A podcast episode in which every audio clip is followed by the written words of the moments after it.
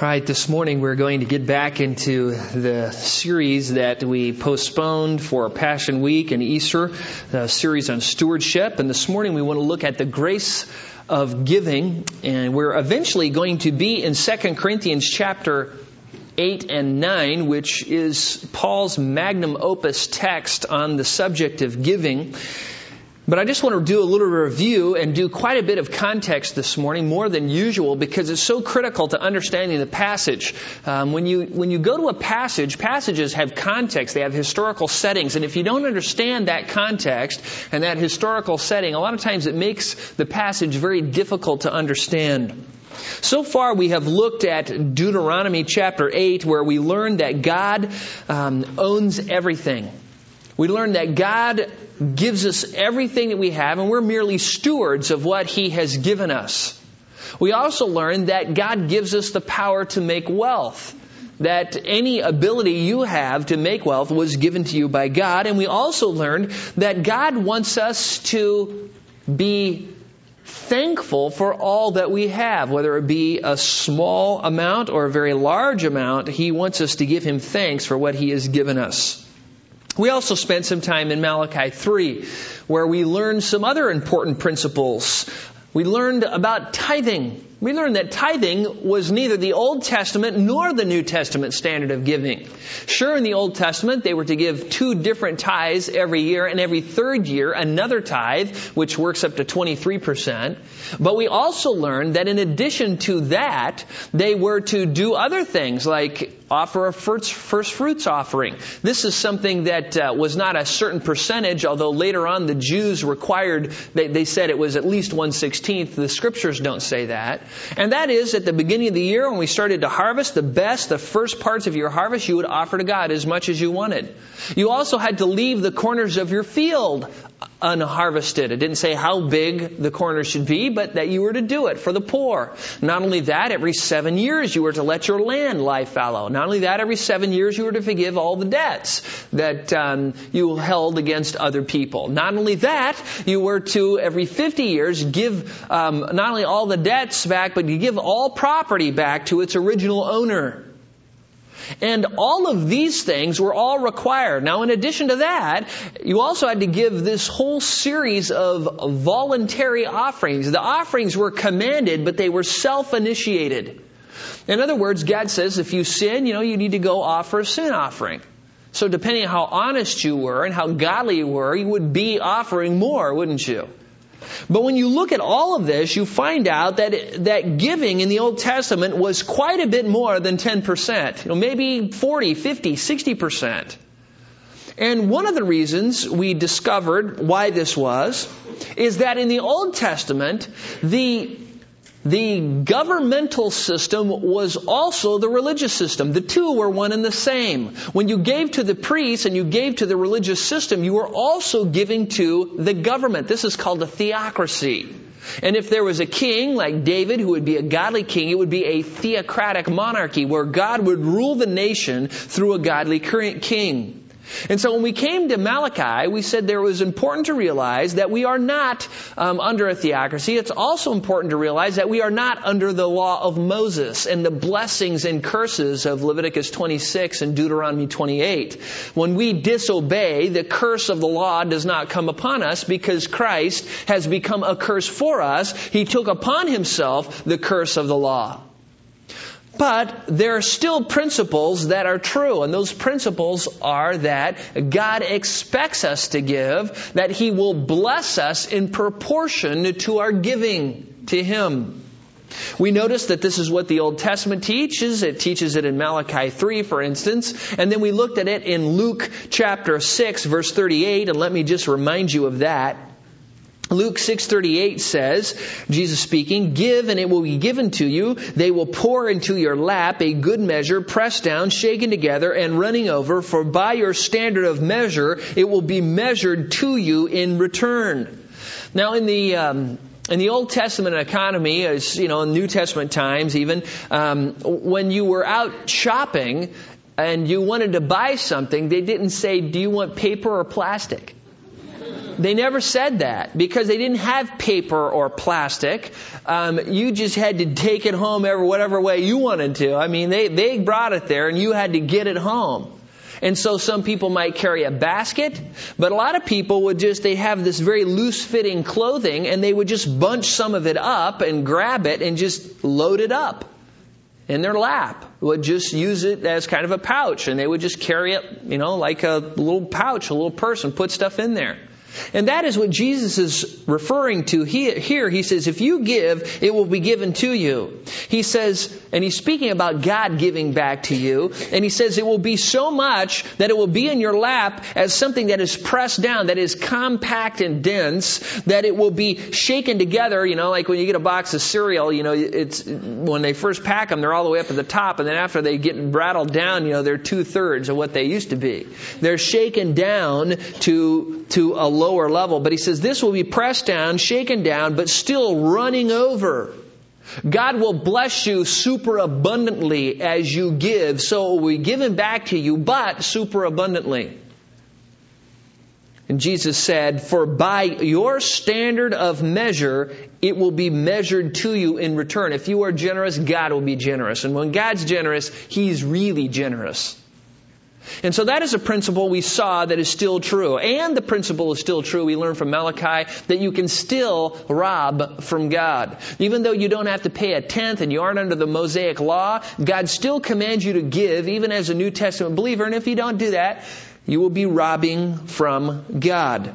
We looked also at Luke 12, where we learned some other good principles about giving. You remember what happened? There was the guy in the crowd and and he's, he's uh, wanting to use the crowd to manipulate his brother to give him some inheritance. So he just stands up brazen and says, you know, teacher, tell my brother to, you know, give me the inheritance. And Jesus sees that this man has a problem with greed, and so he warns them, be on guard against every form of greed, for he says, not even when a man has an abundance does his life consist of his possessions. And then he goes into the parable of the rich fool, this guy who had a major I, me, my problem. He stores up all the stuff, he makes bigger barns, he tears them down, and then he says to himself, you know, I am going to eat, drink, and be merry for a long time and retire and have a really great time. And God says, you fool! You are a fool. Why? Not because he had an abundance. We learned that some of the godliest people in the Bible had an abundance. God doesn't care if you have an abundance. If you live in America, you do have an abundance. But he says, You fool to this rich man because he was not rich towards God in the process of gaining this wealth. He was stingy and hoardy, hoarding and greedy, and he just kept all the stuff to himself, and he thought that he was going to be using on himself, and God says, oh, I'm going to take you home tonight. And you are a fool because you are not rich towards God. So we learned that whether you have lots of possessions or a few, you need to beware of greed, to watch out for covetousness, and you need to be rich towards God no matter how much you have. Otherwise, you will be heaping up judgment against yourself when you fail to give. Now, that's what we've learned so far. This leads us to 2 Corinthians chapter 8 and 9, but we aren't going to go there yet. Let me just give you a little bit of background to 2 Corinthians, and then we're going to go someplace else, and then we'll finally come back there.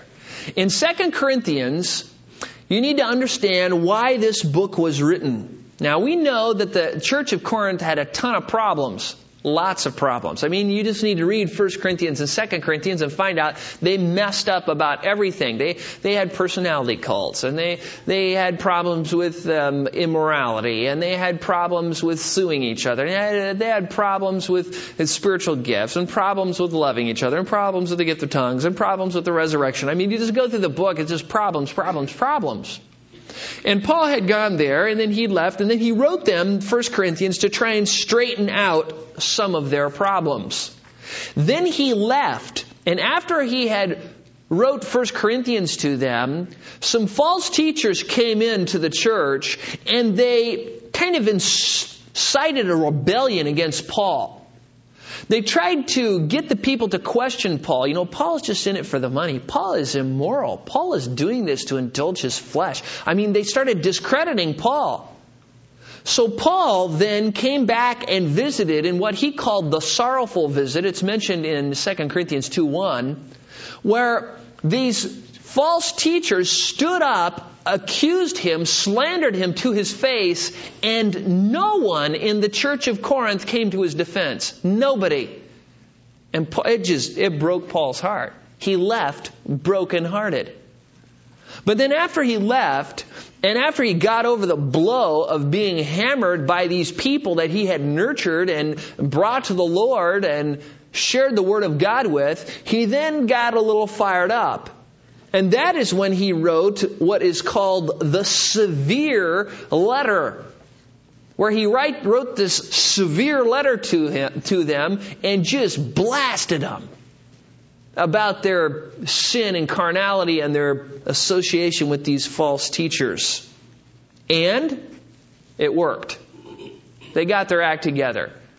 They kicked out the guys and they seemed to be getting back on track. They begin to realize that Paul was an apostle, that he wasn't greedy, he wasn't immoral, that he had been doing what was right, and we don't know what that second letter to the Corinthians was. What we call Second Corinthians is really Third Corinthians. And so this is kind of the, the, the context of this letter. But in chapters 8 and 9 of 2 Corinthians, there is an additional context, and that is the context of the poor saints of Jerusalem. And you need to understand this also before we look at 2 Corinthians 8 and 9. Now remember what happened in Acts 2. It was the day of Pentecost, you know, the feast of unleavened bread and Pentecost, and it was one of the pilgrimage pilgrimage feasts that people would come and on a pilgrimage and travel from all around the Mediterranean basin to go to Jerusalem to worship there in these certain feasts. And Pentecost was one of them. And what happened was, is Jesus had been crucified. Of course, this is the same exact time that Jesus had been crucified, and he had, um, in Acts one, ascended into heaven, into the sight in the sight of the uh, uh, disciples, and they saw him rise up into heaven. And Jesus told them that they would be his witnesses in Judea and Samaria and to the uttermost parts of the earth. And then in Acts chapter two, Peter's there, and the disciples are there, and what happens is, is the Holy Spirit comes upon them mightily. They begin to speak in tongues and perform miracles, and each of these different groups of people all around the Mediterranean basin who have all these different native dialects, they all, dialects, they all hear the apostles speaking the gospel to them in their own native tongue. God performs this incredible miracle so everybody can hear the gospel in their own native tongue. That is what the gift of tongues is. And as they're hearing this, as they're, they're receiving the Word of God, thousands of Jews become saved. Thousands of them. You know, a lot of times we think of the church as well, you know, now it's the time of the Gentiles, and, and it is. But you need to remember that Jews started the church. The apostles were Jews. And those thousands of people who started the foundation of the church were Jews. You remember what Paul said in Romans that salvation is first to the Jew and then to the Gentile. So the first thing they did is preach to the Jews. They preached to the Jews, and thousands of them became saved. And this was the beginning of a big problem. Because now all these people who had brought enough provisions with them from all around the Mediterranean basin to come and, and they were going to, you know, do the Pentecost thing and then they were going to travel back and they would have enough provisions to do that. These people now were, were saved. And their, their long awaited Messiah had come and they didn't even know it. And they wanted to hang around with the, the apostles and they wanted to learn from the apostles. They wanted to find out what the apostles were doing and what they knew about Christ and what they were supposed to do, and they wanted to know all about Jesus. Just tell us everything. And so they didn't go back. And they used up their provisions. And so somebody had to feed them. And that is why when you read the beginning chapters of Acts, what happened? The, the, the saints who, who didn't live very far away, who lived in the area around Jerusalem, started selling their property they started selling their possessions. They started bringing money and to the apostles so that the apostles could buy food to meet the needs of all of these new, brand new baby Christian Jewish converts that were all there for, for the, peace, the feast of Pentecost, but who decided to remain on to learn more about the way of Christ. And it put this huge burden on the church. And we remember the story of Ananias and Sapphira who lied about what they gave and God struck them dead. Well, the reason they were sharing all things in common is because now we have thousands of people who don't even live there who are now living there to find out about Jesus. And all the Christians who do live there, they're thinking, man, this is worth it, man. We are going to sell our stuff. We're going to take care of our brothers and sisters in Christ because Jesus is the Messiah. And they're really excited about that. But it put a strain, it put a huge strain on those Jewish converts to Christianity who lived in and near Jerusalem. Now, in addition to that, those, those Jews who became Christians would suffer persecution from the other Jews. I mean, they would be considered dead. Uh, as soon as somebody came to Christ, they would consider them heretics, dead, and would reject them. Then what would happen is, is, is some of those Jews had businesses to other Jews. And their whole clientele was Jews and other Jews. And now that they have become Christ, now the whole Jewish community has rejected them, and so they lost their whole business. They lost their whole clientele. Maybe their boss fired them because now they've gone heretic, according to the Jews who hadn't believed in Christ. And so that was also a burden to them. Now, you put that together with the fact that a lot of Jews tried to keep separate from the Gentiles. So, in other words, um, the Jews tried to do business with Jews, and, and, it's still common today where you have very tight Jewish communities, and you, you buy and sell from each other, and you do your thing. Um, and that's how it was. So, a lot of the those new believers who were Jewish in nationality, who had now become Christians, had themselves ostracized, pulled back from the, the Gentile community, and now they were being ostracized from the Jewish community, and now they had all these needs they had to meet, and so, needless to say, their resources pretty much were drained. In addition to that, in Acts 11:28, this man named Agabus, a prophet, God spoke to him and predicted this huge famine would come upon the land, and it did. And so the Jerusalem church became very poor. And this bothered Paul. It bothered Paul a great deal because they were undergoing persecution, they were poor, they were afflicted. And so Paul went on a campaign. I mean, Paul didn't have any money. He, he just went, you know, around and make tents just to get by. I mean, it's not that Paul could just do something about it other than get the other Christians to, to help them.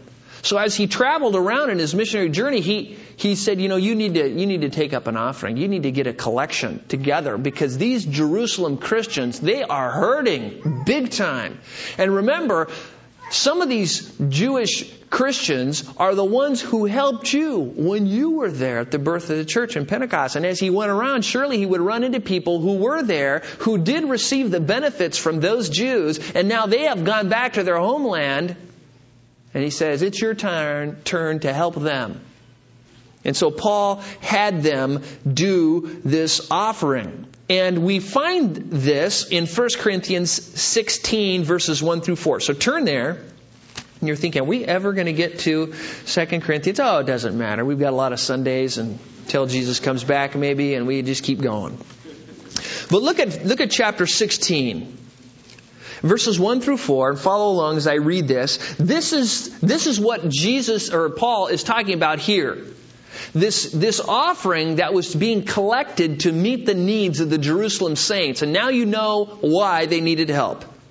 Paul says, Now concerning the collection for the saints, as I directed the churches of Galatia, so do you also. On the first day of every week, each one of you is to put aside and save, as he may prosper, so that no collections be made when I come. When I arrive, whomever you may approve, I will send them with letters to carry your gift to Jerusalem. And if it is fitting for me to go also, they will go with me. Now, I don't want to get really deep into this text and just, you know, exegete every minutia because I do want to get to 2 Corinthians sometime. But I do want to go slow enough so that you see the context and what is going on here and take out four principles that you can apply to your life that relate to giving and then we'll get to 2 Corinthians and take a couple more principles there and then next week we'll hopefully finish up. But notice what we learn here. Look at 16:1. The first thing we learn here that we are to give to help meet the needs of the saints. Paul encouraged not only the Corinthian church, but the other churches to give to meet the needs of the saints. This is, tells us this is a universal principle. All churches are to help each other meet the needs of the saints. We are to meet the needs of the saints here. We have a lot of people here, and we need to help each other. You know, we give to missionaries. Why? Because they need help.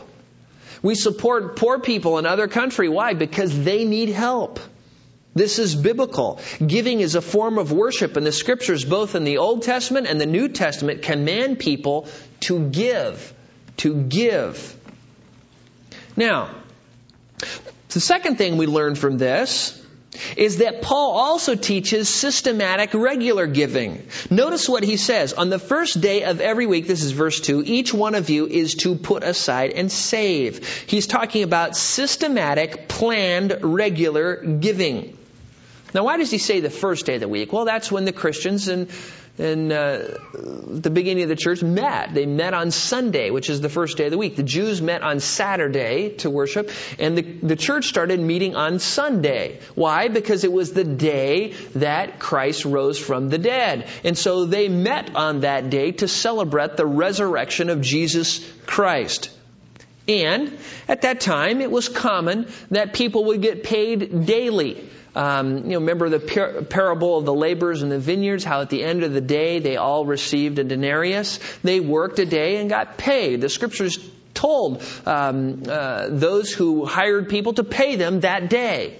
And so that was a common practice. They were paid on that day.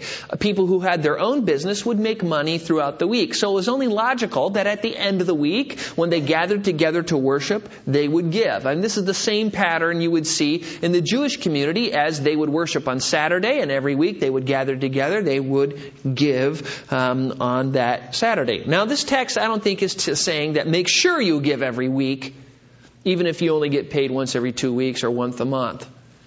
I don't think that's what Paul's saying. He's just talking about planned, regular, systematic giving. You know, let's say you were to get paid every two weeks or once a month, or you had a job where you made lots of money and then didn't make any for a long time. I don't think he's saying, well, you know, average it all out and, you know, give it so you have something to put in every week. No.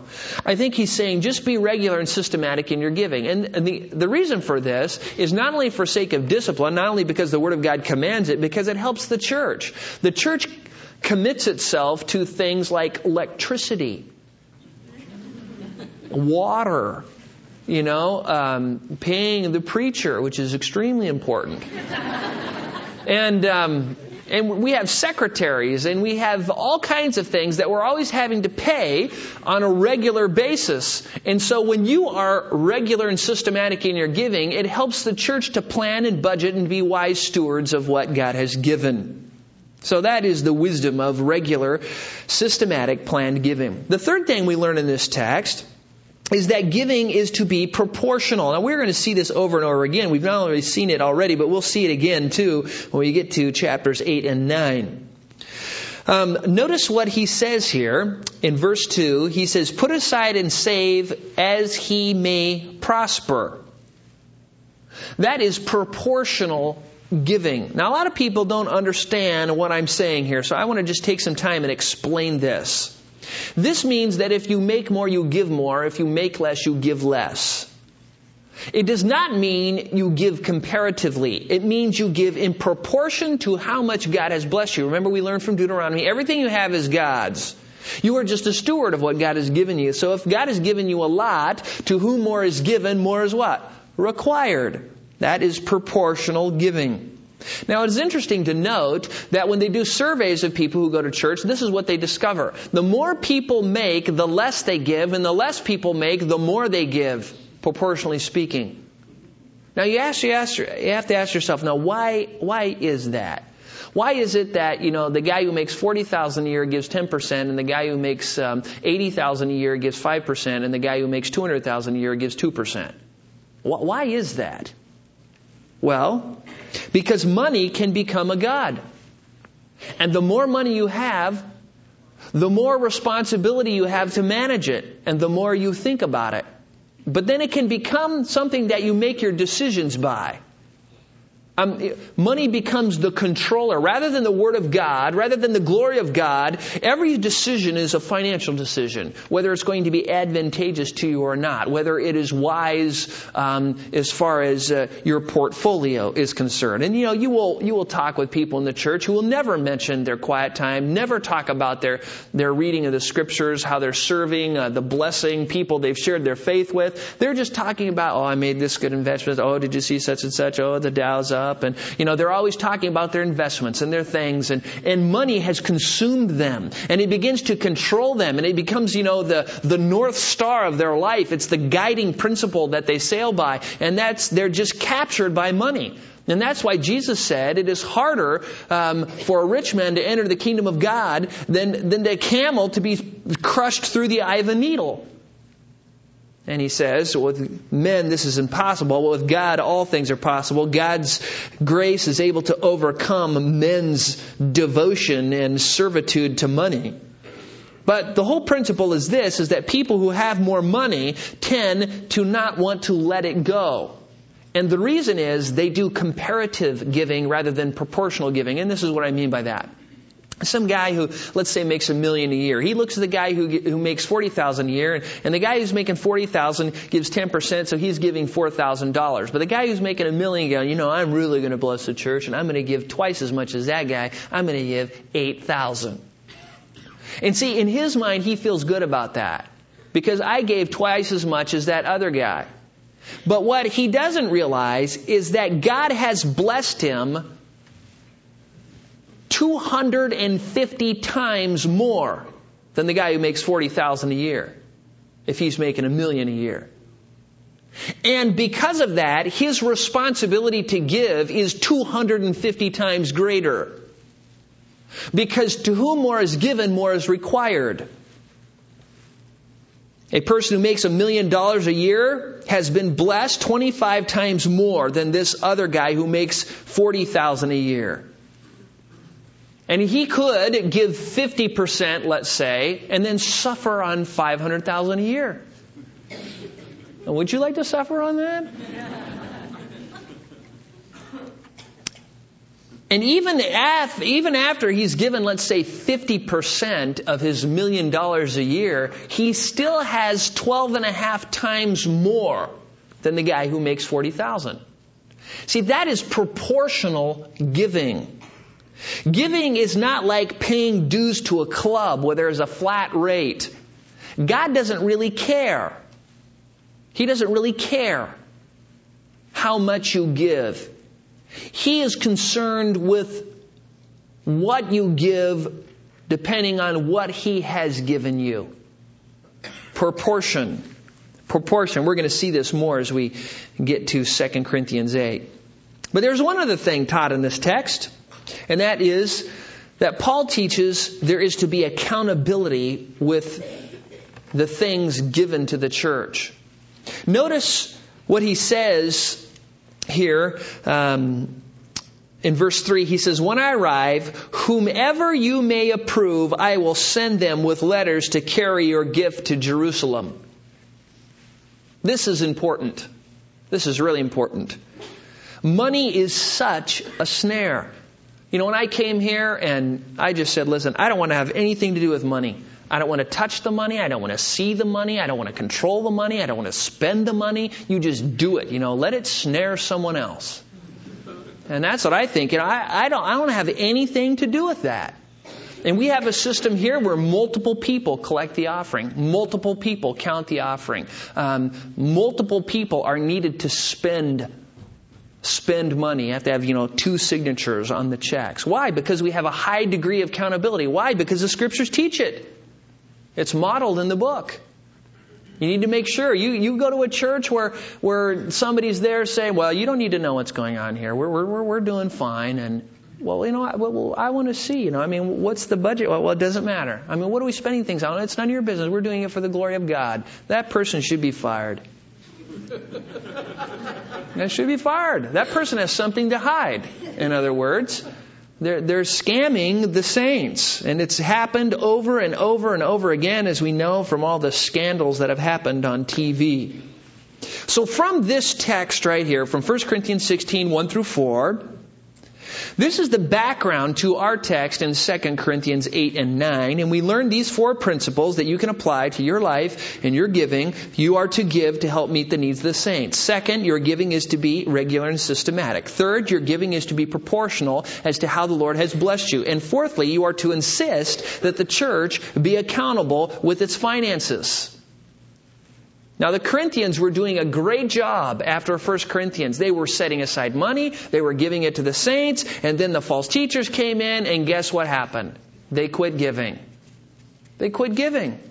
Now, you can always tell that false teaching always has fruit that it bears. It bears ungodliness as its fruit.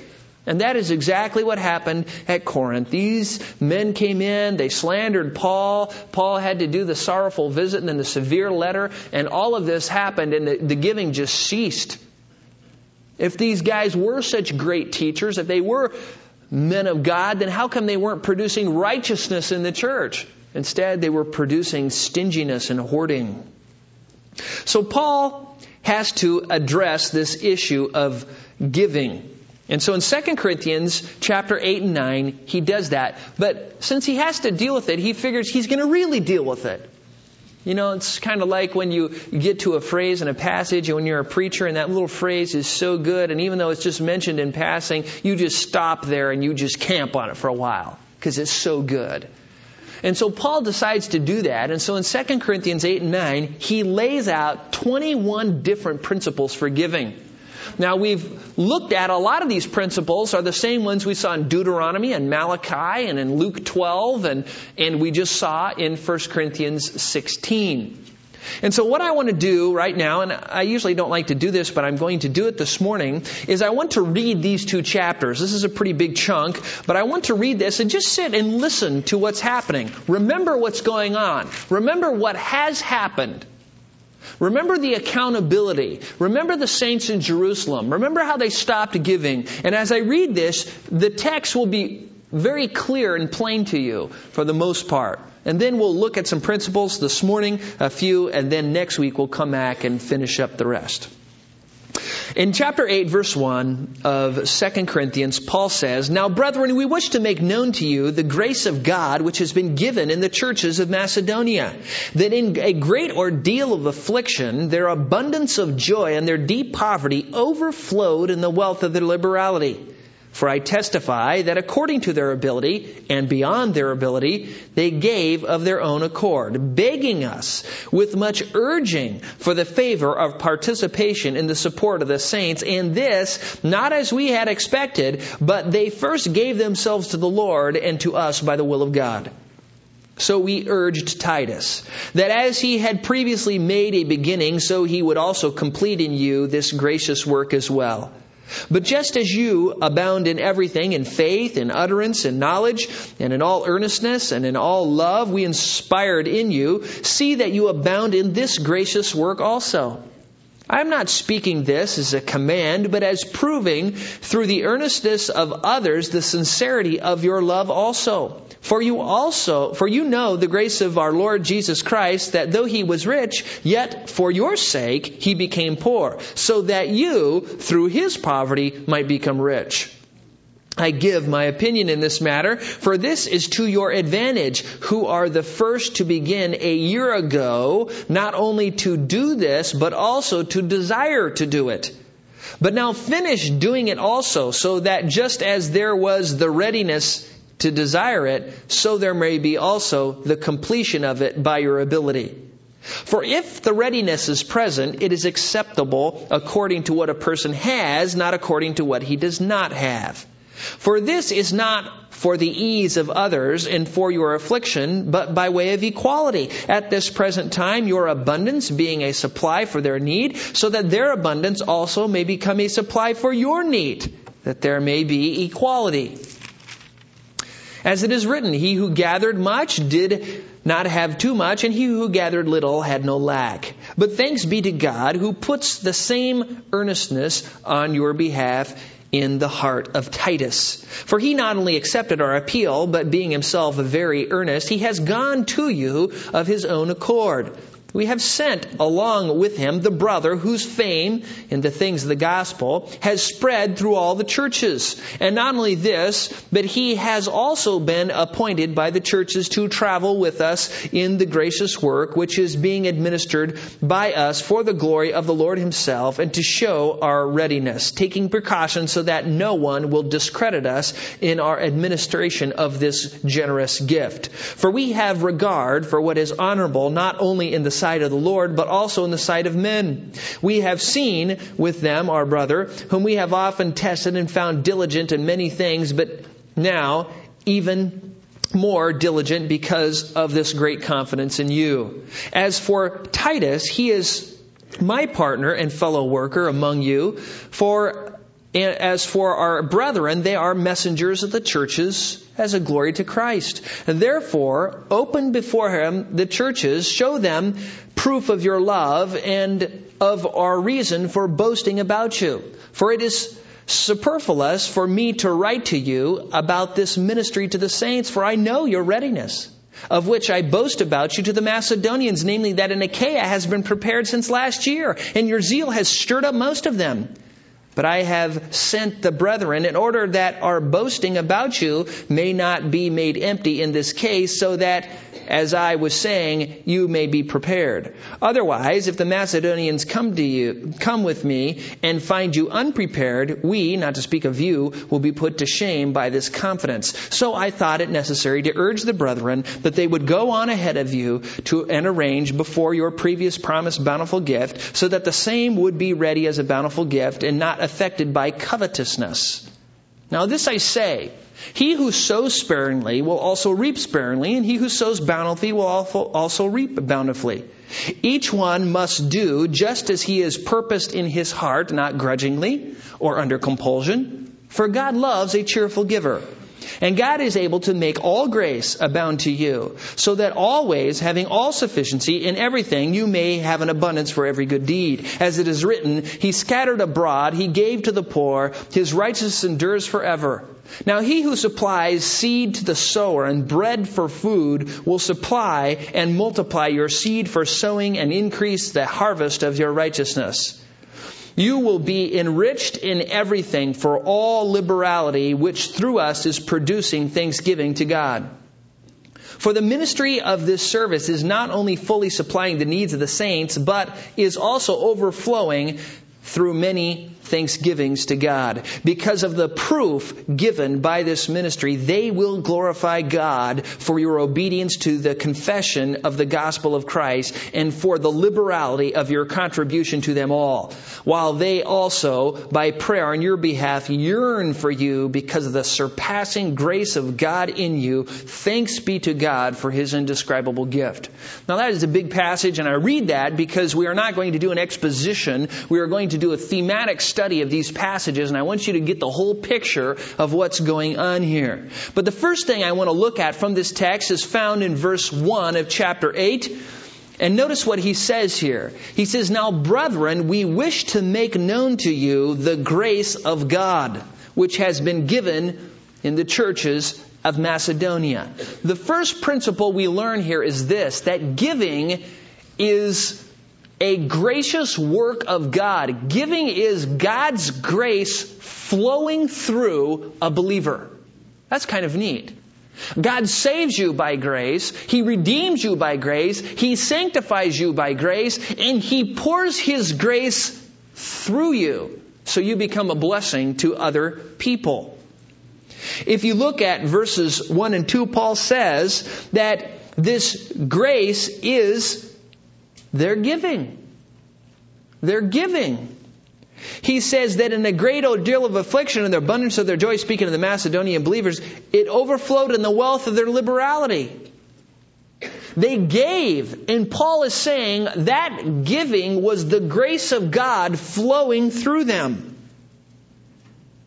Now, if you look down at verses 6 and 7, of chapter 8, notice what he says there. So we urge Titus that as he had previously made a beginning, so he would also complete in you this gracious work as well. And then he says in verse 7, but just as you abound in everything, and lists a bunch of things, at the end of the verse, that you abound in this gracious work also. And he's talking about giving. Giving is the grace of God flowing through believers. Look down at chapter 9, verse 14. At the very end of chapter 9, verse 14. And notice what he says there. He says that by prayer in your behalf, these Jerusalem believers yearn for you because of the surpassing grace of God in you. And you're thinking, well, what is that? Well, if you look in verse 13, it was the liberality of your contribution to them all. If you want God's grace to flow through you, you want to be a generous giver. Because God has saved you to have His grace pour through you. This tells us that giving is the gracious work of God. It is a manifestation of God's grace in you. When you do a study of grace, you find out that Paul uses grace for, you know, you are saved by grace, uh, sanctified by grace. Um, he talks about all that he does is by grace. Everything we do is by grace, isn't it? It is. Because we have nothing except what was given us. It's all God's grace. We planted two trees in the front of our house last summer, big, great big box trees, and uh, we stuck them in the mowing strip, and you know we tried to keep them watered and stuff. And and towards the end of the summer, we planted them in the heat of the summer, and towards the end of the summer, in August when it was really hot, they started getting a little brown, and uh, they started shriveling up a little bit. And we thought, uh oh, they're not they're not going to make it. And we kept watering them. And then, you know, when winter came here, or whatever you call it, when it gets to be down to 50, um, the leaves were still on those trees, and it didn't look good. And they never dropped their leaves, and we thought, oh no, I think they, I think they're dead. But what was neat is, is this spring they started sprouting and started budding, and now they've got leaves all over them. Well, those leaves are the manifestation of the life in that tree. And this is exactly what Paul is saying here. If you are saved by grace, that grace will manifest itself in your life by you being a generous giver. Of course, if we went out there and there was still no buds on that tree and no leaves on that tree, we could assume that tree was dead. And the believer who says they know Christ, but who manifests no grace of God in their giving, is probably dead and not a believer at all. Because the grace of God is manifested through giving, among many other things.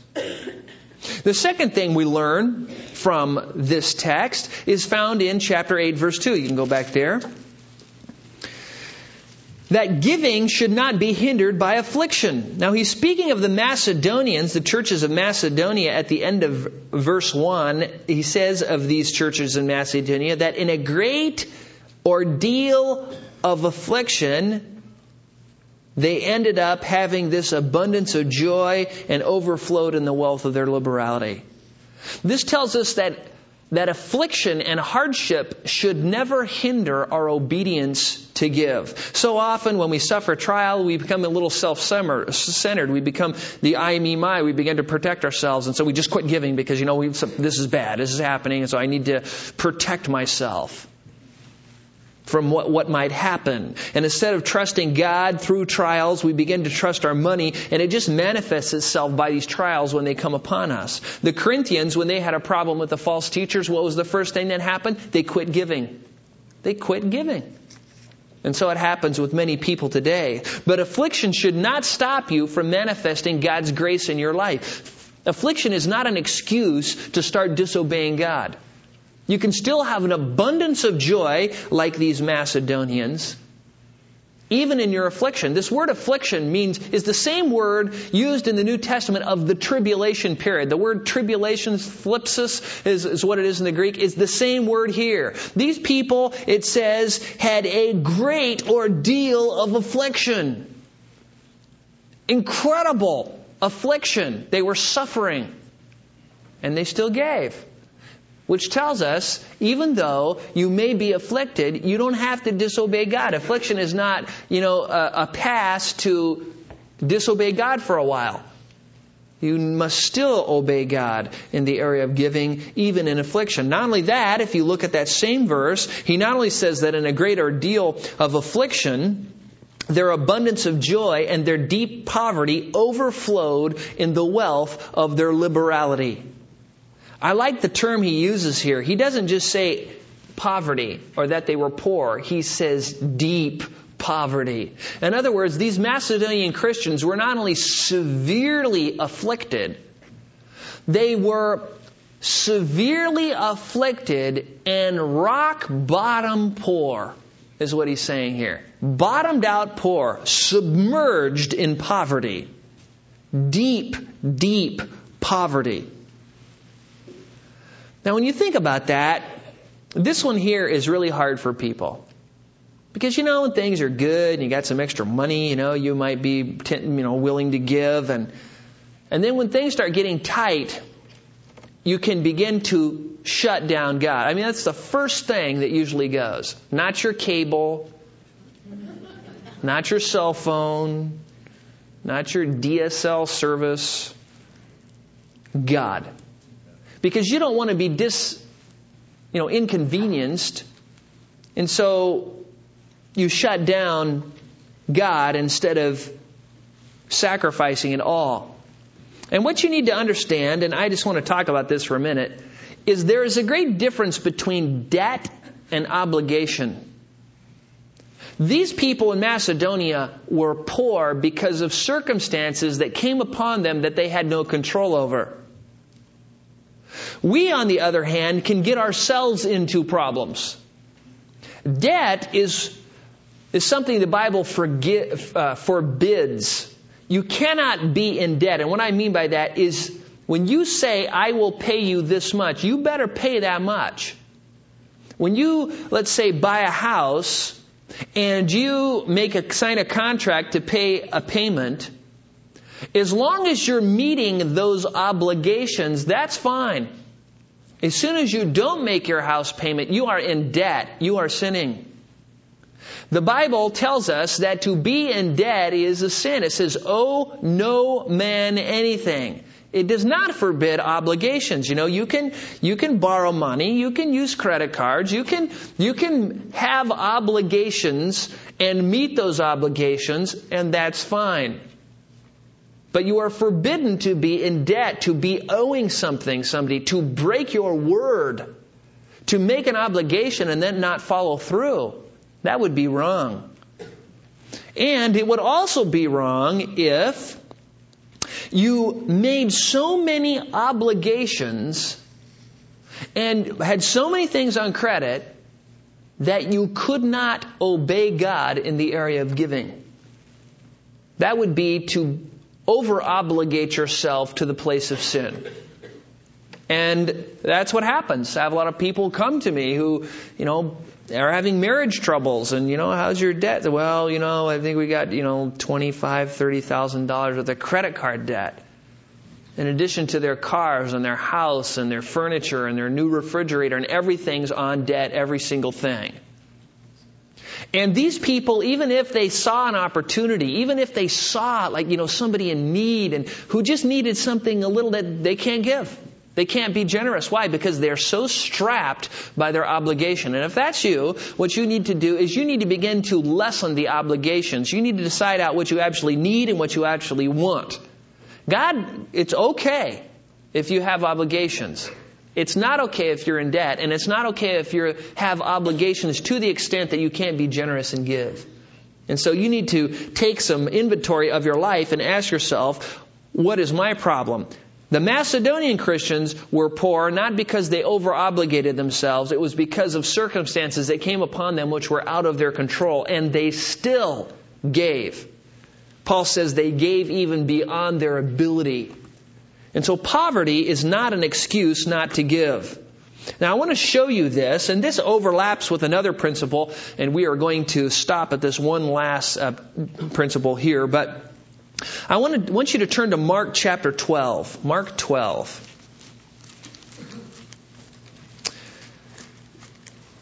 Let's see, that is in the New Testament. Okay, Mark 12.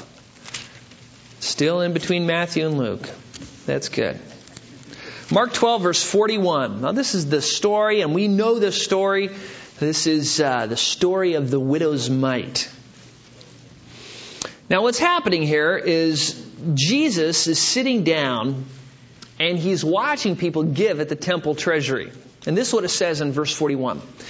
And he sat down opposite the treasury and began observing how the people were putting money into the treasury, and many rich people were putting in large sums.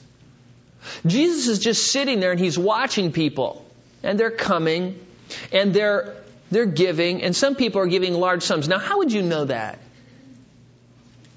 How would you know that? Well, they're letting people know. One of the things that uh, the Pharisees like to do is, you know, if you had gold coins, a few gold coins, you'd take those all and, you know, change them all in for mites or whatever. Pennies. So then you could stand there and, you know, throw them in, throw them in, you know, make a lot of racket. Look at me. Look at me. Look at me. You know, it's like you get a, you know, 25 $1 bills and then wrap a hundred around it and carry it around with a, you know, money clip on it. You know, look at me. And that, and that's what they did. That's why Jesus also said in another text, you know, make sure you don't sound the gong when you're giving, you know, boom, look at me, I'm giving to the Lord now, everybody watch, watch. So Jesus said there were these people, a lot of people, and they were coming, very rich people, and they were giving huge sums of money. Look at verse 42. And a poor widow came and put in two small copper coins which amount to a cent. Actually, a less than a cent. I think they're about a tenth of a cent each. Um, when I was in Israel, I got to see them. I almost bought one, but they're they're real little. They're you know about a quarter of the size of a dime, and they're copper and they're thin.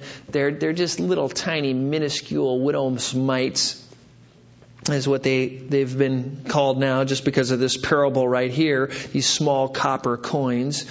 So she puts in you know, less than a penny. And in verse 43, Jesus calls his disciples, come here, come here. Come here, I want to tell you something. You know, and here's all these pompous people all dressed up in gold rings and gold chains with the eagle claw around their neck. And he says, Look at this. Truly I say to you, this poor widow put in more than all the contributors to the treasury. Now that is a statement, isn't it? That is a statement. He says, this little widow put in more than all of these other people combined? And then he explains himself in verse 44. For they all put in out of their surplus. But she, out of her poverty in that she put in all she owned, all she had to live on. She was a proportional giver. A proportional giver. She gave in proportion and beyond proportion. Now, do you see what, what this text is teaching? This is very important. You know, some of you may be poor. Some of you may be, you know, squeaking by and you're thinking to my, yourself, well, you know, I only give three bucks. Well, you may, if you put in your three bucks, give more than all the other people in this church combined. You and your three bucks, proportionally speaking, in God's sight. God doesn't care how much it is. He doesn't care if you give a million dollars. God doesn't even need the money. God needs you to respond in accordance with how He blesses you. That's what He wants from you. And that's what this widow teaches us. That even though she only gave a smidgen, she gave all she had, so in proportion, she let it all go. In one fell swoop to the Lord.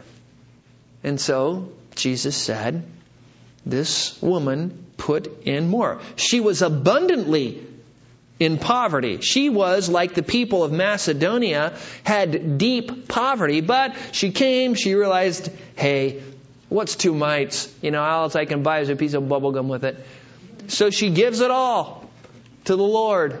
And Jesus says, now that person gave more than anyone else in God's sight. So the third principle we learn is that your poverty should not stop God's grace from flowing through you either. Oh, you may not be able to give as much in comparison to those who are rich, but in proportion you may be giving much more. So, what do we learn from this? Your giving is to be gracious because it's God's grace flowing through you. Your giving should not be hindered by affliction and your giving should not be hindered by poverty. And we touched on already your giving should be proportional. We're going to see that again next week along with many other principles. Let's pray. Father, we thank you that your word is so crystal clear. It's so practical.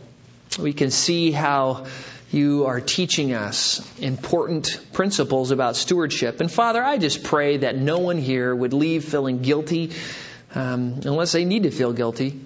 But Father, that um, that this series would not produce any giving out of compulsion, none whatsoever, not one penny. Father, you have blessed this church, and this church is is doing fine, and You've been so good and gracious to us, and the saints have responded in such a great way. So many people are giving so faithfully and sacrificially. And Father, we thank you for that. And Father, I just want to make sure that all of us just look at our hearts and look at our lives so that we would leave here being faithful stewards, that we would be rich towards you, that we would not let poverty or affliction or any circumstances cause us to disobey you.